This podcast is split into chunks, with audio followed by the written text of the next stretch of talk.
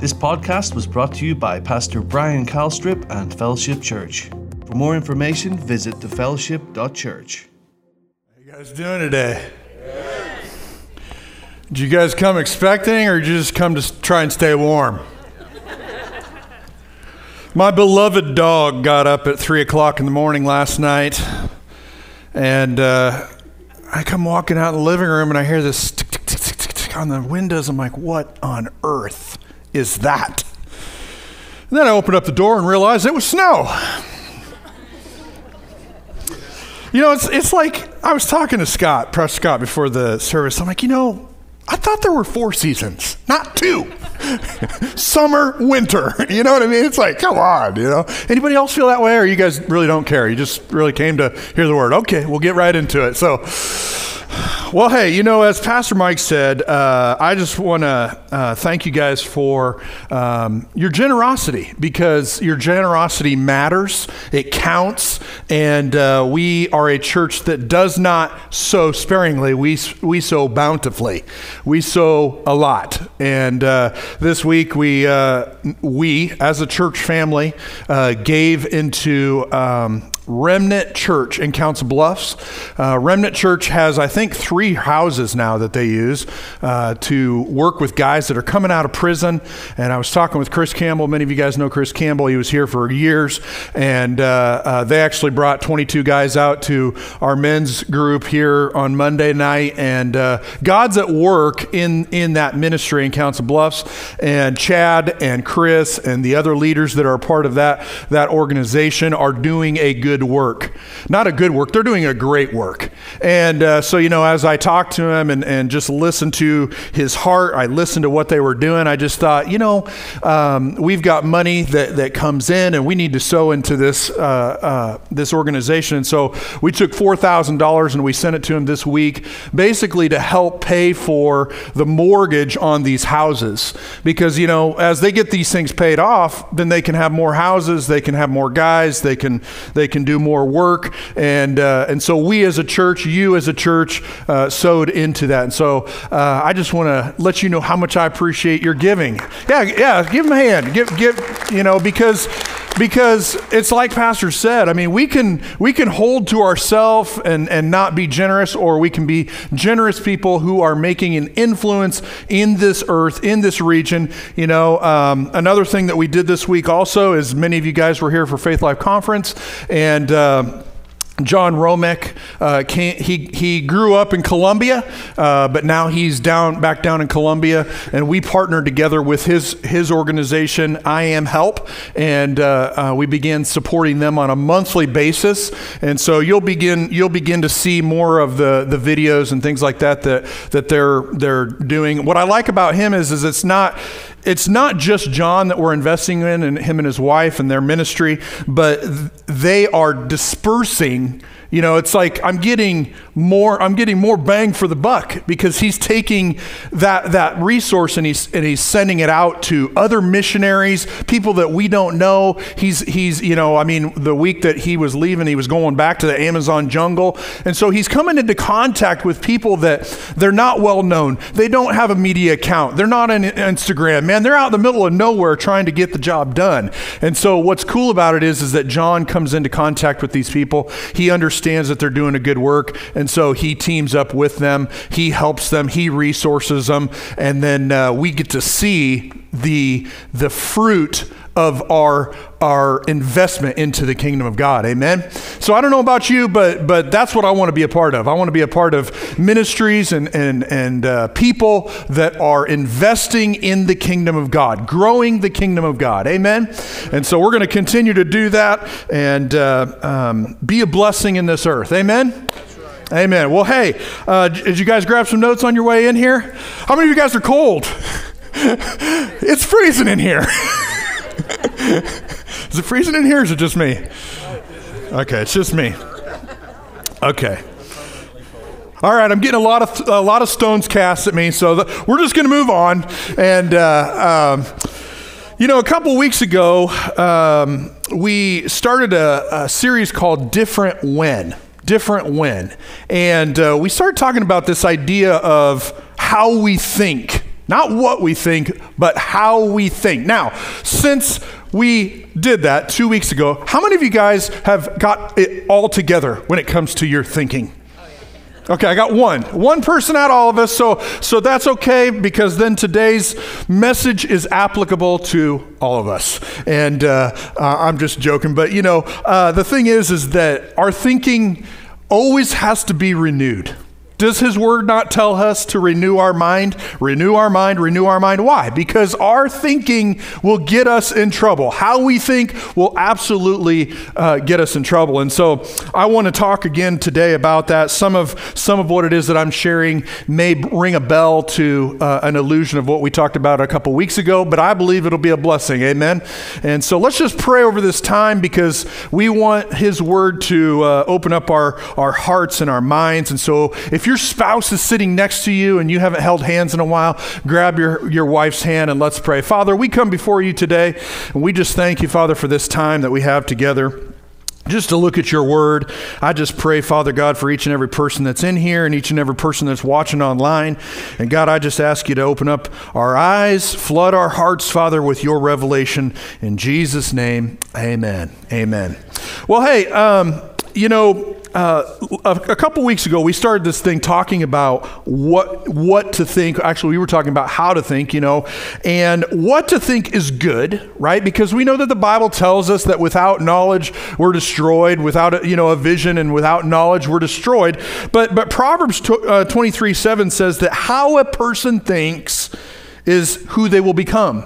How we think, how we think on a consistent basis is what it is that we are going to become. You know, um, we switched we switched sports. Will was in football. That's over with. Thank God, because it's way too cold outside. And uh, we're now in a warm gym. Uh, but this is Will's first year. This is Will's first year playing basketball. And so it's been interesting, because he only went to two two practices before his first game. And uh, and so when they were at practice, the coaches, they're great coaches, and they're going through a lot of what? Like, here's what you do. Here's, you know, this is what you do here. This is what you do here. This is what you do on an inbounds play. This is what you do when we're on offense. This is what you do when the b- basketball goes up. And so there was a lot of information, and there was only two, two uh, uh, practices. And so uh, his first game was this week, and man, he was nervous. He was nervous. And so my wife calls me. She's like, hey, is there any way you could come home and maybe go through a few of these things with him before we go to this first game? I'm like, yeah, absolutely. So I come home, and, and uh, I get well out there, and I put some pumpkins on the ground so that he knows what is going on and what where people are going to stand. That pumpkin's that guy, and that pumpkin's that guy. And I began to show him what. You know, I, I rehearsed the what, the information. And then I showed him the how. Okay, this is how you, how you do it, how you interact. And he's like, okay, I'm good. You know, and so we drive to Gunwood, and we get, we get there, and, and he gets his new uniform on. He looks amazing, you know, and then he goes down and he sits with all his, all his friends. And I kind of, I kind of do one of these, and I look, look down the way at him, and he's, he's oblivious. I mean, his, the other, there's two teams, and the other team's out there playing.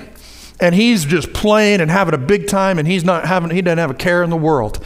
And I just kind of leaned forward, and I looked down there, and I I, I says to Rachel, I said, I think I'm going to go down there. And so I, I went down there, and I grabbed him, and I took him off the bench, and I sat him down on the ground. And I said, okay, Will, let's talk. Let's. I want you to watch what is going on here. Here is what is going on on this court. This this is, you know, here's, this is the defensive end, this is the offensive end, but here is how you operate within this game. You know, so I took the opportunity to show him how. And I believe that that that, that our Heavenly Father is the same way. He he You know, we've been taught and taught and taught, and we have information and information and information. We know the what of it. But what about the how? How does this work? How does this work in my life? I believe that our Heavenly Father wants us to to to have the how and and and to operate in the how, because James one twenty-two says it this way: uh, don't just listen to the Word of God; you must do what it says. Otherwise, you're just fooling yourself. And I think another way that you could you could say that verse is, is, is don't just listen to what God says. You must think how he tells you to think. You must think how he tells you to think. Otherwise, you're just fooling yourself. And uh, and so my question to you today is, is, are you fooling yourself? Do you know what the Bible has to say, but you fail to implement how it works? You know, and, and sometimes, I don't know if you've ever asked this question, or maybe it's just me, why is this not working? Has anybody in here ever asked that question in your life and in in in living life and and uh, the walk of faith and maybe what you're believing God for or or trusting Him in? And it's like, why why is this not working? You know, and uh, you know, I think that as a man, maybe men ask this question more often than than women. I don't know. Maybe, maybe, I don't know. I mean, I ask myself that question, you know, why is this not working? Because as a man, sometimes, you know, my kids are getting older and I've kind of moved out of that stage where I, I assemble toys. But a lot of times, you know, when those toys came, I kind of just threw those, you know, the instructions away. It's like, I, I don't need those, you know. And then you begin to put it together and, and uh, it would not work. How, it's like, why, why is this not working? Why is this, this plastic thing that looks so simple, why can I not just shove this in this thing and it just click and everything work? And, and so then you have to get the directions out and then you're like, oh, okay. I'm an idiot. I should have used these directions before, you know. That's why it's not working, you know. And so, you know, we, we, my point in saying this is, is that, you know, even today there's toys that are floating around my house that I'll look at the toy and I'm like, that sticker is on wrong. I, like after all these years, I realize you didn't read the directions. You didn't know how to apply it to the, the toy. And now here you are realizing, oh, okay, it's on the toy wrong. How are, I mean, do, do we live our lives that way where it's like we know what, but we, we don't necessarily uh, uh, take the Word of God, the instruction of the Word of God, and apply it correctly to our situation, to our marriage, to, to our life. And so then we're just frustrated with ourselves. We're frustrated with life. We're saying, why is this not working? And so it's this how component of, of what it is that we do, this how component of our walk, this how component of, of how we live that is going to help us in, in our thinking, how we think. And, and, and, and, and I believe that the Lord, if we will just open our heart and open our mind and say, Lord, I need you to help me to see how I'm thinking wrong. How I need to think differently. Maybe it's in regards to your marriage. Maybe it's in regards to your business. Maybe it's in regards to leadership. Uh, you know, maybe it's in regards to how you're raising your kids. You know, and, and he will absolutely reveal that to you. But if, if you are so dead set on your life and the way that you're living, I think sometimes we live our lives based on a thought that isn't necessarily correct.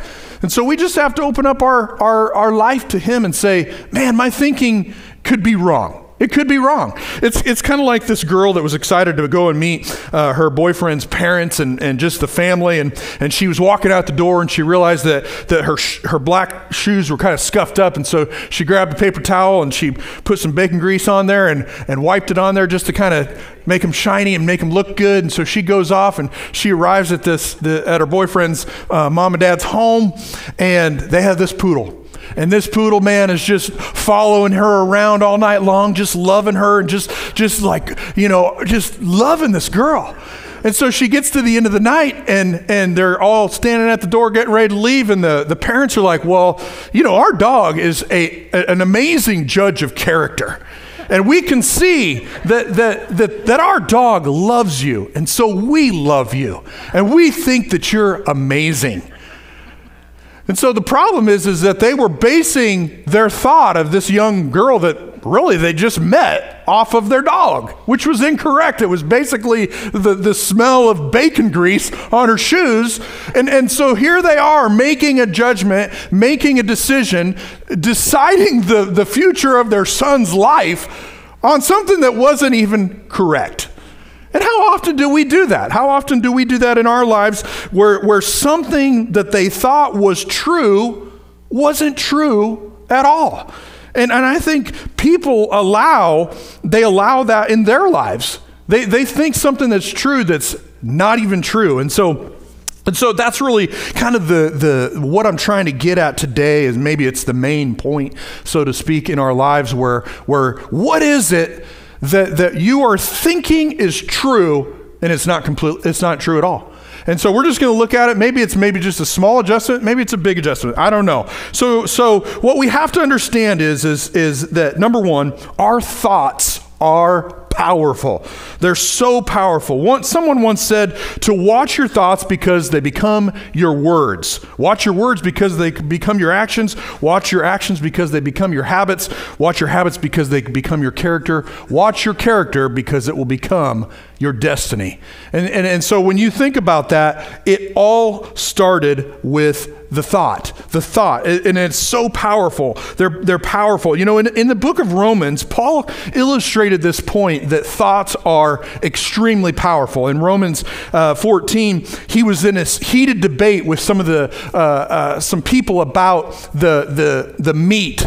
And, and some of these Jews believed that the meat was tainted because it had been offered up to idols. And, and, and so there's this big debate going on, and, and these people were just convinced that this meat was unfit to be used, unfit to be consumed because it had been offered to idols. And Paul's like, this is what he says here in Romans fourteen four. He says, I know and I am convinced as one in the Lord Jesus that nothing is forbidden or essentially unclean, but nonetheless it is unclean to anyone who thinks it is unclean. And so what's really cool about this is, is, is that, that Paul, you know, he just told these people, he's like, listen, he's like, you know, if you think that it's unclean, don't eat it. But he's like, I don't think that it's unclean, and so I don't think that there's anything wrong with it. And so he he he was okay with it. But the point that I'm trying to make is, is that they were living their life, they were living their life based on something that they thought was true. And and and so these people thought that this meat was tainted, and, and Paul advised them not to eat because of the way that they thought. And so, you know, um, It was these it was these people's perception. They perceived that because of the use of the meat that, that, that it was unclean and unusable. So it was a perception or a, a reality. Uh, in other words, it's a per, their perception is their reality. Let me let me explain to you. Maybe I'll I'll, I'll help you understand this. Okay. Um, that perception is a reality. I, I stood in a line last night. In in, a, in another state, I won't tell you what state that is, but but you know, they are fans of a team that is far far lower than any of the other teams that are in the nation. Yet they live in this this perceived reality that they are still the greatest team ever. And I just stood there. I mean, they just like were mesmerized by their phones, mesmerized by every call, every, every play, every down, everything. I, I, and I just stood there and shook my head, and I just wanted to, I wanted to turn around and say, they're not that great. They're not that great. They're mediocre. But yet they live their lives as though they're great. It's this perceived reality. Now listen, you guys are laughing, but I can go right on down the line, okay? Iowa, Iowa State, Nebraska. I mean, the Chiefs, they got the refs in their back pocket. I mean, I mean, there's a perceived reality going on. I'm just gonna hit y'all. One time I said this one Sunday, and I had people that were mad. They were upset when they left the church because I picked on their team. And I just wanted to, today I'm saying it right now. Your reality about your team is your perceived reality. I think Dad thinks I'm in trouble. Hey, at least we took up the offering, right? Listen, listen, listen. I love you guys. And if you want to think that your team's the greatest, think that your team's the greatest, okay? I, I'm just I'm ha I'm just having fun. I'm trying to bring a correlation between these people that Paul was talking about where they thought something. It was like they, they just thought And and we do the same thing, you know, I mean, we can joke about our team, but but here's the deal. Here is this, the real reality of it is, the real reality of it is, is that we can live our lives based on perceived reality. Things that, that we grew up seeing, things that maybe our, our parents modeled, that are they're, they are reality to us, and we live the rest of our lives based off of what it is that we've seen and know and think is true. And so, so you know, I'm trying to help you guys to undersee, understand that maybe there is a reality that's in your life that's not true at all, and that it, it's something that the Lord just wants to help you to see, help you to change, help you to grow in. And uh, and so, you know, we have to understand that the that uh, you know, these people that Paul was talking to, that was their perceived reality. But the same is still true today in our lives. You know, if we think that we are not good enough, we're going to live a life where we're we're not good enough. If we think that we couldn't ever progress and get to a higher place, maybe career, you know, career-wise, we're gonna, it's gonna hold us. It's gonna hold us in a place. If we think uh, uh, and look at our marriage and think, you know, this is the way it has been for decades, it will never change. I, I'm, I'm here today to tell you, if that's the way you think, if you think it'll never change, it will never change. If you think that your child, you know, is a failure and never gonna amount to anything, and that's all you think and that's all you, you speak over their life, you're restricting their life. So, so it's, it's, it's, it's so important that we understand that the same thing is still true today. How we think is, is how our lives will be. You can take this to the most extreme, extreme uh, cases, and, and, and many of you guys know this, where, where when it comes to people's thinking, you know, we, we, we see... We see major health issues where people think that they're overweight, they think they're, they're these things, and they become anorexic, you know, because of the way that they're thinking. It's a perceived reality. And so we can never move beyond how we think and how we believe. I think about the, the ten spies and the uh, children of Israel, you know, how they thought, their thinking, how they thought influenced generations to come. I mean, I, I would have been like, thank God I'm under twenty. Whew, I missed to dodge a bullet there because of these ten spies that went in because of how they thought when they came back. They thought, we can't do this. There's no way. They're too big. And that was how they thought. And so it influenced them. And, and so... You know, uh, Moses reminded the children, and he he he tried to remind and remind and remind, and it just didn't matter. Their thinking never changed, and they never moved past the wilderness. And so our thoughts are powerful. We must ensure that how we are thinking is founded on the Word of God and His truth. And, and uh, you know, um, people are funny sometimes. Uh, you know, people can think that if they lose their job or they lose a home, they lose their own income, they lose it all. You guys have heard this before. People that lose stuff and they lose their life, they lose something that's, and they'll blame God. They'll say, well, I don't know, I don't understand. The Lord gives and the Lord takes away.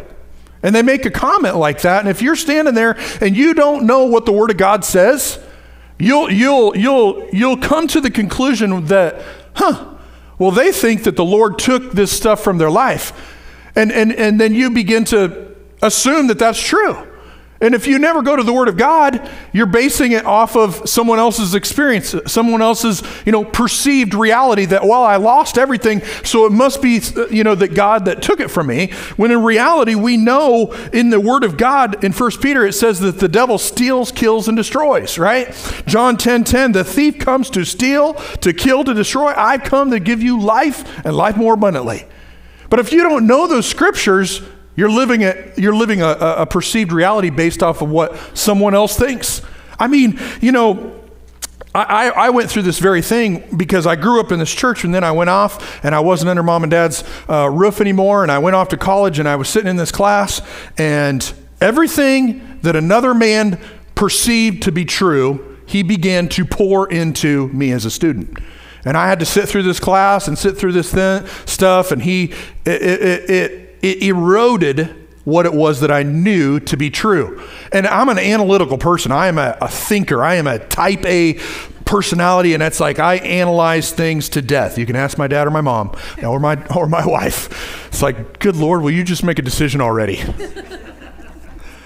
So as a thinker, when I sit in a classroom and I'm listening to a man who is telling me his perceived reality about God and who he is and what he does, and, and, and, and it's not based upon the word of God, and it's not based upon truth, it's based upon what it is that he thinks or what it is that he read in another book, guess what? I begin to chew on that, begin to work work that, and you know, meditate on that, and just, you know, roll it around on the inside of me, and the next thing you know, I'm questioning and I'm I'm wondering, and, and what ends up happening is is his perceived reality becomes my perceived reality. And man, I, I guess I was thinking back to all that. I was like, man, I wonder how I, how I fix that. Well, I know how I fixed it, because I was, man, I was low, really, really low, just in my thinking and in my mental capacity, and just, you know, just didn't feel good. I was failing uh, Spanish. It was a bad time, bad time. You know, Dad was writing the bill, writing the check, and I'm just like, I'm failing, you know? So I finally turned to the Lord, man. I, I got in this chair every single day and just began to read his word, you know, and, and, and, you know, just washed my mind, washed my mind, washed my mind, washed my mind. And over the course of time, you know, my perceived reality became based upon his, his word, his truth, not another man. And I learned a very, very important lesson, that you cannot base your, your faith, base your life, base how you live off of what someone else thinks. I don't care who they are. You know, it could be, you know, there, listen, I, I, I, even I stand here, I'll share some things, you know, and and I, I'll do my best to explain it as best I know how, and, and clearly, but you know, you guys are hearing some things, and if, if you don't have the, perf, the the proper context, you'll you'll you'll come to a conclusion, well, he said that, so it must be true. And so my point to you is is that you got you got to go to the Word of God, and you got to look at it, and you got to say, okay, Lord, does this line up? Is this true? Is this right? Uh, uh, we were just uh, somewhere last night, and I actually texted my wife. I said, uh, she was upstairs, I was downstairs. That's how we communicate. I live downstairs, she lives upstairs. No. Uh, but I was trying to use this as an illustration for today, but, but I didn't want to misspeak. So I texted her and I said, is that what that guy said? Because he was talking and, you know, he was talking about the things of God, and he was, you know, he was, he's a person that influences people. And so I didn't want to use, and I didn't want to misspeak. But my point in saying that is, is I don't even really know what my point was. I just lost it. It's gone. That doesn't matter. Let's go back to the notes. Your thoughts are powerful. That's what I mean. Um, that is so wild. Why did that just leave? I don't know. It'll come back. Okay. Number two in your notes. Let's contend for the truth. Let's contend for the faith, right? We got to contend and look at the Word of God and see how it applies to our life. Amen. My, my point was, just came back. It's like a boomerang. I sent it out. I sent it out too far.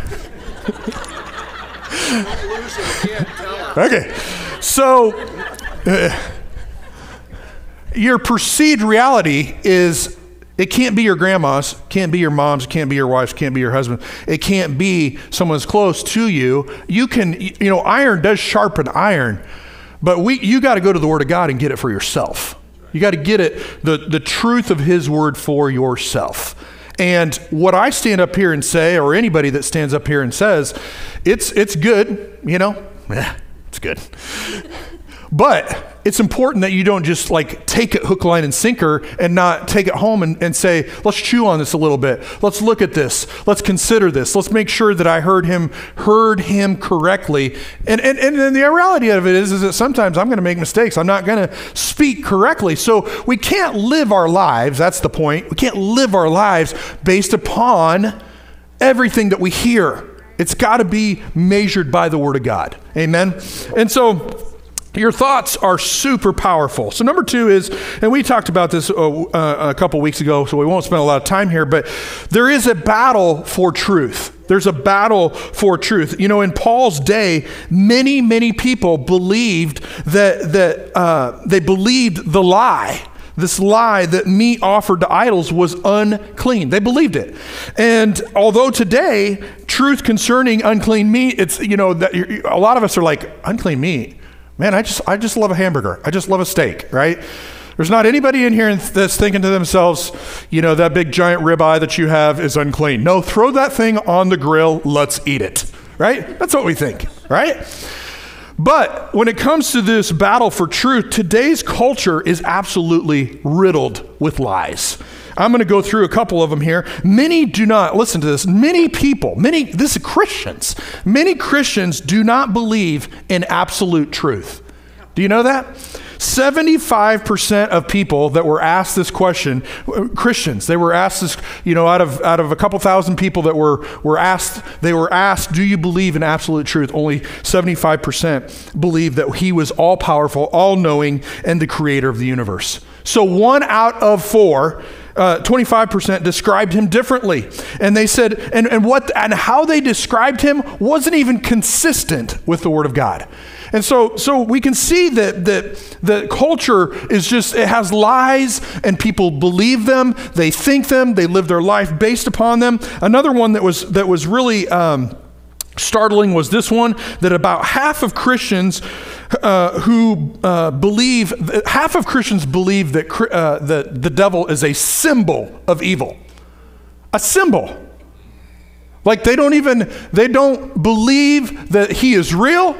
They don't believe, like we just got done talking about, that he is roaming around like a roaring lion, seeking whom he may devour. They don't get that. They don't think that. But what's unfortunate is, is that, man, he's got them hoodwinked.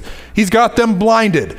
He's, he's eating their lunch each and every day. He's causing them to live at a very, very low standard. And so, so these, th- this culture is riddled with these lies. And so there is an absolute battle for truth. Satan's blinded the minds of people. And if he can blind you and get you to think it's not important, if he can get you to think that you don't need to do it, if he can get you to think, ah, that's just the Old Testament, if he can get you to think, ah, that died, you know, that, that passed away with the apostles, what did he do? He's got you hoodwinked. He's got you right where he, he wants you. He got, he's got you in this corner where you just show up to church and you live your life just kind of going through the motions. Man, guys, it's so much bigger than that. It's, it's so much greater than that. That, that, you know, the enemy doesn't want us to be influencers. He doesn't want us to be leaders. He doesn't want us to be, you know, out and being the church in the world in which we live. He wants us to just, he's okay with us just knowing what the Word of God says. He's okay with that. What he gets really nervous about is when we understand and we begin to appropriate and we begin to know how this works. And we begin to operate and do, just as James says in the Word of God, we begin to walk into situations. We begin to agree in prayer. When we begin to pray for those that are sick, when we begin to, you know, encourage those, that's when he starts getting nervous.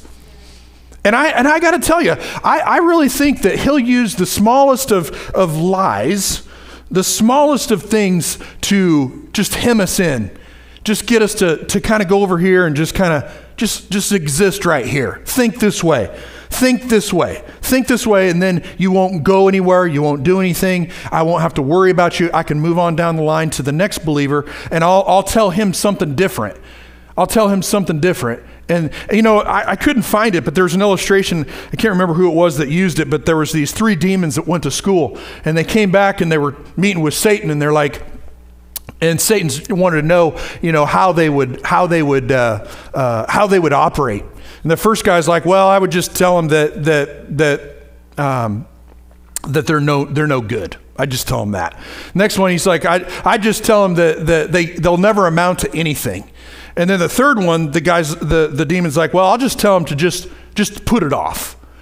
And he, and the, and the devil's looked at the last one. He's like, that right there, procrastination, just getting you to put it off. You know, so for, for all of us, these lies that come to us, they come in, in many different forms, many different ways. For each of us, it's different, but it's just realizing, wait a minute, that's not true. That's a lie. Why am I living my, my life on that? And so I want to look at here, uh, his devices. Second Corinthians two twelve says it this way.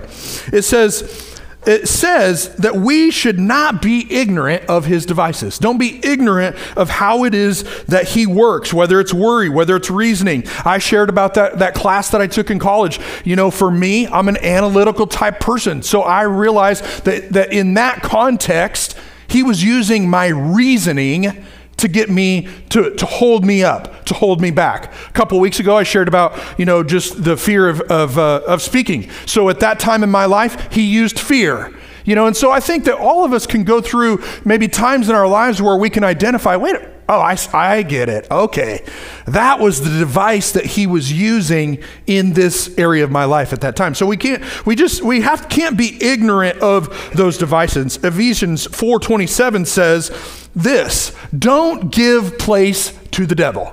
Don't give place to the devil. So we just have to be asking ourselves the question in any area of our lives. If, if things aren't working, if things aren't going right, that might be a good question to ask. Like, am I, am I doing something here? Am I giving him a place in my thought life? Maybe it's reasoning, maybe it's worry, maybe it's fear, maybe it's in my love walk where I'm giving place to him and he says, ah, you don't need to walk in love with her.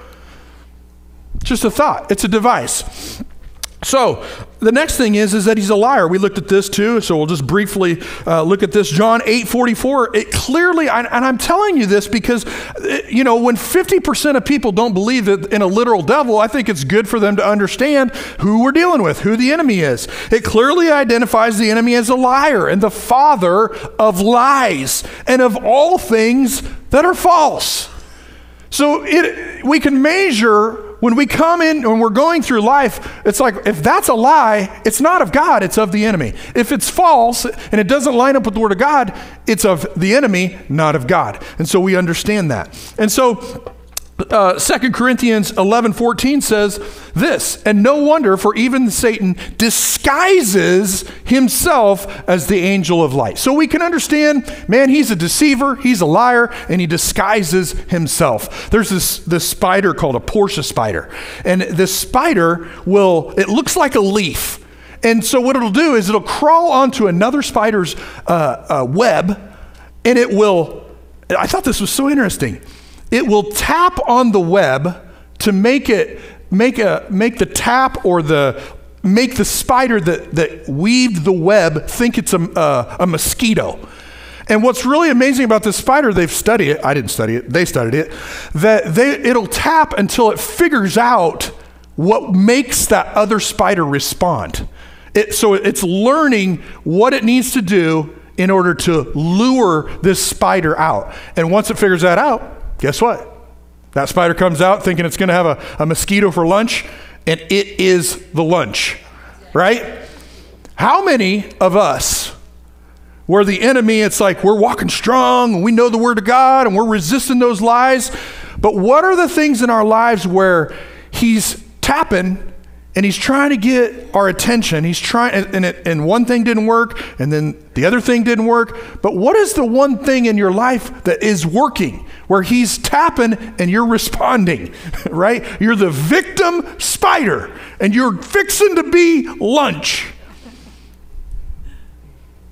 He's a deceiver, right? And he is looking to disguise himself in the subtlest of ways. Subtlest of ways. I mean, you know, marriage, how we respond, all of the, I mean, any area of our life.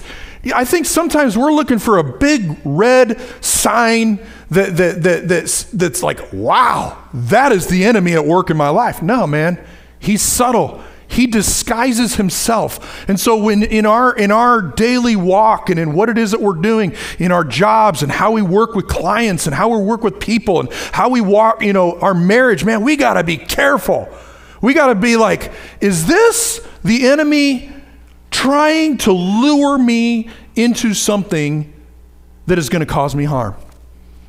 Because he's disguising himself to deceive us. And so the, the, the other thing is, is that he wants to build a stronghold. Second Corinthians ten three says it this way. Um, it says, for though we walk in the flesh, we do not war in the flesh. For the weapons of our warfare are not carnal, but they're mighty in God for the pulling down of strongholds. The pulling down of strongholds. You know, if you look at the, the definition of a stronghold, it's a fortress. It's an area dominated or occupied by a special group. When I read that, when I read this, a special group, I was thinking, how many of you guys have ever had like a special group of thoughts in your mind? That special group of thoughts that you know they're not right. You know they're, you know they're lies. But man, it's like the enemy has, is, is, what is he doing? He's trying to set up a stronghold in your life with a, a special little group of thoughts. And, and, but we have to understand that he's given us the weapons to destroy.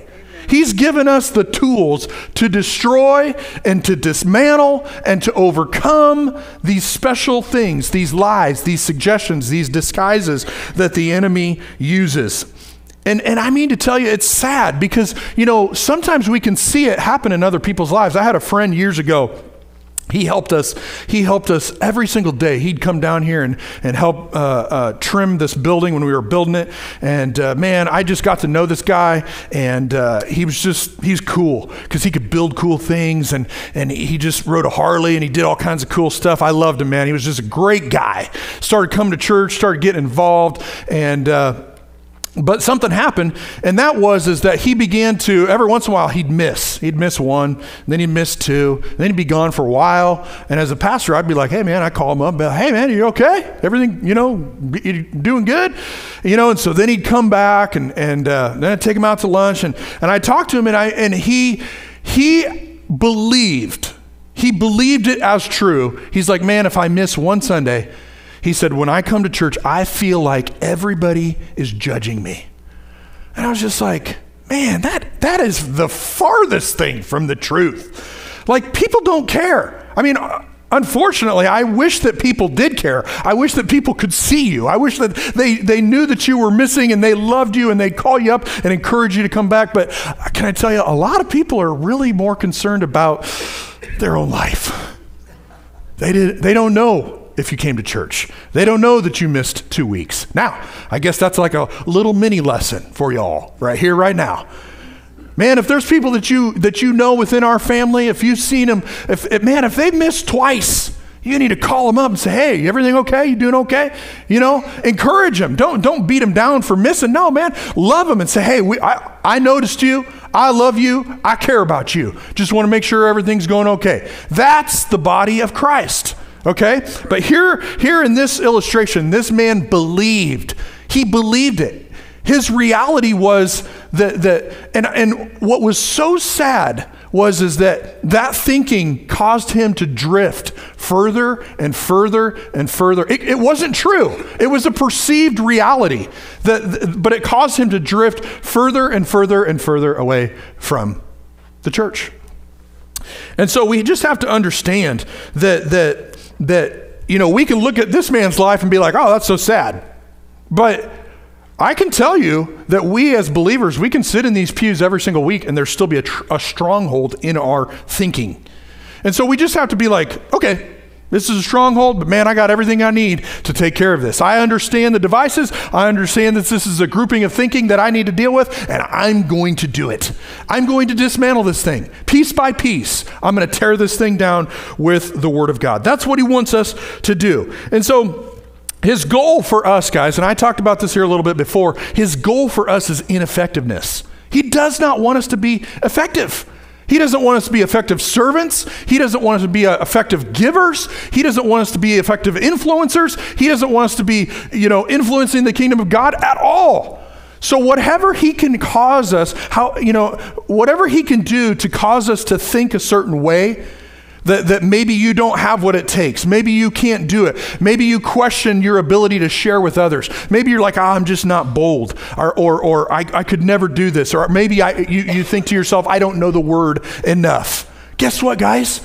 It's not about any of that.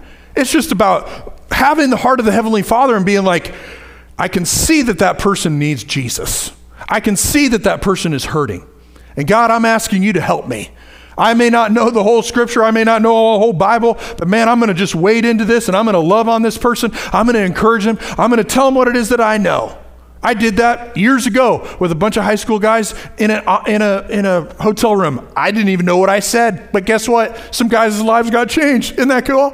It's like, he'll work, he'll use, the Holy Spirit will begin to work on people's lives and hearts if we'll just open up our mouths and just begin to speak and share and influence. But man, the enemy doesn't want us to do that.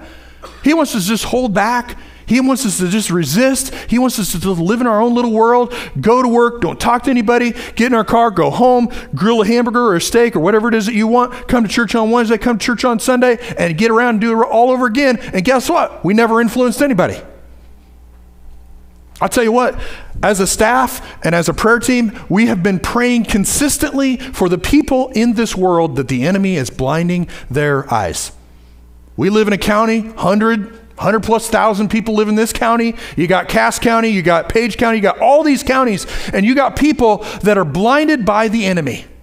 Now, we can live our own world. We can, we can drive the fifteen, twenty, thirty miles that we drive back and forth to church and do our thing and never come into contact with them and never influence them, or we can change how we think. We can change how we see. And, and I think that that's the thing is, is that It's, it's greater than, these are just simple principles about thinking, but I don't want to think small. I don't want to think small. I don't want to think about just my little world. I want to think bigger. I want to think bigger than, than Oakland. I want to think bigger than Pottawatomie County. I want to think bigger than, than Southwest Iowa. And guess what? We all need to do that. We all need to think bigger. And so that's what this is all about, is changing the way and how we think. Because um, people are bound and they don't even know it. Believers, f- believers that, that, that have walked away from, from Christ. They're sitting in homes today, they're working in garages, they're cooking lunch, and they're not even in a church. They're not a part of the, they're not a part of a body of believers. They're not a part of a community, because why? They're bound. They're bind, bound by how they think, and they don't even know it. There's people that, that don't even know God, and they're far from him, and they're bound, and they don't even know it. And so it's up to us to share with them. It's up to us to reach them. Understand, understanding how to overcome. So how do we do this? How should we be thinking? How should we be operating? Look at what it says here in... What is that verse? Yeah, Second Corinthians ten five. Casting down arguments and everything that exalts itself against the knowledge of God. So we'll just stop right there. We're going to cast down. What's it mean to cast down something? We cast it down. We get, you know, we ex- we, we we we see it coming in, we grab it, and we realize this is not good, and we cast it down. How many of you guys have ever bought a product at a, at a store? And you get to working on something, and it really, you really just you really need that tool, and it doesn't work. What do you do? You cast it down. It's worthless. Get it? I love tools. Birthday's in June if you guys want to buy me something. Going on here. Bringing every thought into captivity. Every thought. Some of them? A few of them? The ones that are positive? All of them. Every single thought that comes into contact. It's like a catcher. If you're, if you're, if you've ever played baseball, it's like you're catching the baseball. And so every thought that comes to you, you're catching that thought, you're bringing it in, and you're saying, okay, does this line up with the Word of God? What is the life that is attached to the thought that's coming my way? And if it's not a good thought, cast it down. Next thing goes on to say, verse six, and being ready to punish all disobedience when you uh, your obedience is fulfilled. Can I tell you, ready to punish, ready to punish. Guess what? That's not a one-time thing. That's my mom, okay? I was a disobedient child. There were many times, she had to spank me many times. Why? Because I didn't, I, I wasn't doing what I needed to do, right? So she had to discipline, discipline, discipline. And thank God I'm a perfect human being today. But anyway, my point is this, the enemy is resilient, okay? He'll get, he, you know, and you, you can be think, sitting there thinking to yourself, yes, I got it. And you can walk out those doors and not have it. Because you got to be just like, okay, I'm ready to punish this thing. There's that one, two, that grouping of thoughts that come to you. You know what you need to do? You need to write those suckers down, and you're like, this right here, anytime this stuff comes to me, it's it's getting punished. It's getting cast down. It's getting, and, and, and then next to those thoughts, you need to find a verse of scripture that lines up and, and says the opposite. I got a whole list of them on the back of the page there that you pulled, picked up when you walked in the door just to help you. It's a starter, okay? So, casting down and rejecting. How do we destroy strongholds? Real quick, renew your mind. We talked about this last week. Renew your mind. The way that you get rid of darkness is you turn on the light. You turn on the light. And the only way that you can turn on the light is by looking at the Word of God. The light of God's Word will flood your life. The light of God's Word dispels the lies of the enemy. Listen to this. A few years ago, we had a, a, a we put on this camp, youth camp, and this guy's laying in bed, and he feels something crawling on him. He's like, I don't, and he, so he turns on his light, and there's nothing there. You guys ever been there? I'd, every once in a while, I have that feeling. You know, it's like, what's that, what is that feeling? You know, that's weird. That's a side note. So he feels it again. He turns on the light. Nothing. It's like, what is going on? So he's certain at this point there's something crawling in his bed. So he feels it again, and he doesn't turn on the light. He grabs all of his bedding and he throws it in a trash sack. Takes that trash sack, grabs his flashlight, and he opens it up and he looks inside, and it is crawling with bed bugs. But guess what? The light dispelled those bugs. Now, they had to nearly burn the camp down just to get rid of them all. That's a side note. But the point is, is that when he's laying there in the bed and he turns on the light, the bugs go away. When he shines the light in the bag, those bugs, man, they're trying to find darkness. Same thing is true with the thoughts that are in our lives, that grouping of thoughts that, that the enemy is using, those lies that he's that he's trying to he's trying to restrict you. The light is what dispels it. The light of God's word is what dispels those thoughts. And so you might not feel like you're winning, but it's like, man, bless God, the light of God, the light of his truth is what's going to dispel this. It's going to dispel it. It's going to dispel it. It's going to dispel it. And, and and you just have to believe that and continue to to just to turn on the flashlight, turn on the flashlight to that thought. Nope, nope, this is what the scripture says. So how Jesus gave us a great example, guys, of how we how we overcome, how we how we break these strongholds. Remember, you know, Pilate asked Jesus, what is truth? Jesus answered him. He said, I am the way, the truth, and the life. And and uh, when he prayed, he says the word, his word is truth. Remember Jesus in the wilderness? I don't want to read the whole thing. We'll just kind of hit the highlights here. Jesus was in the wilderness and he was being tempted by the devil. The devil used scripture against Jesus. So, I mean, guys, do you think that the devil's schemes have changed at all since Jesus walked the earth? No, they're the same thing. So he's going to use scripture, but look what he says here in verse three. It said, the devil said to him, if you are the Son of Man, tell this stone to become a loaf of bread. What did Jesus do? Jesus told him, no, the scripture says people do not live by bread alone. What's the next one? Can you forward on to the next one? Verse seven, it says this in verse seven. Verse seven says, I will give it all to you if you will worship me. This is a devil saying a lie, just a thought. Hey, I'll give it all to you. Jesus replied, the scripture says, you must worship the Lord your God and serve him only. And then there's one more, and we got that one here. One more slide. There it is. And they will hold you up in their hands so that you won't even hurt your foot against the stone. And Jesus responded, the scripture says, you must not test the Lord your God. So what we see here, guys, in closing is this. Jesus give us a great example. Man, when these thoughts come and the enemy's trying to lie to us and, and maybe we've believed him for a long time, we just need to do what Jesus said. No, no, no, no, no. This is what the scripture says. Look at look right here. If you guys got your your things there on the back, I think I printed them on the back. If you feel, if you believe today in your mind that that that perceived reality that you have shame on your life, I'm here today to tell you there is no shame. He brings honor. Instead of shame and dishonor, you will enjoy a double share of honor. Some of us sometimes feel flawed. But guess what? His word tells us that we are flawless in Second Thess- or First Thessalonians. May the God of peace make you holy in every single way. You're holy. You're perfect. Maybe you have no one. He called you friend. Maybe you feel like you've been me- you, you've messed up. You've been justified. You've been made right. Maybe you feel condemned. Jesus says in Romans eight one, there is no condemnation to those in Christ Jesus.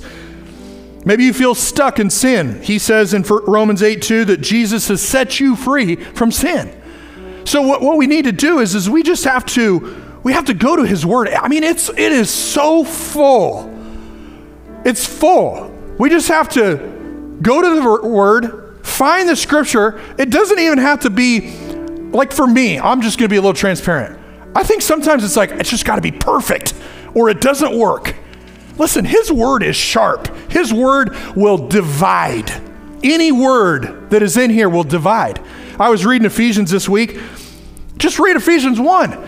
Look at what it says. You're loved. You're chosen. You're adopted. You've been bought. He pours out his blessing on you. He showers you with kindness. He's re- he, you know, revealed to us. He chose us. He identifies with us. You've been purchased by him. I mean, just one chapter is chocked full of promises about his word that you can find to fight and stand against the lies of the enemy. So I just encourage you today, man, go home. Don't let this, don't let this go, because God wants to change our thinking. He wants to change how we're living, amen? So let's pray, let's just close in prayer. Father, we come before you today. I thank you for the word of God.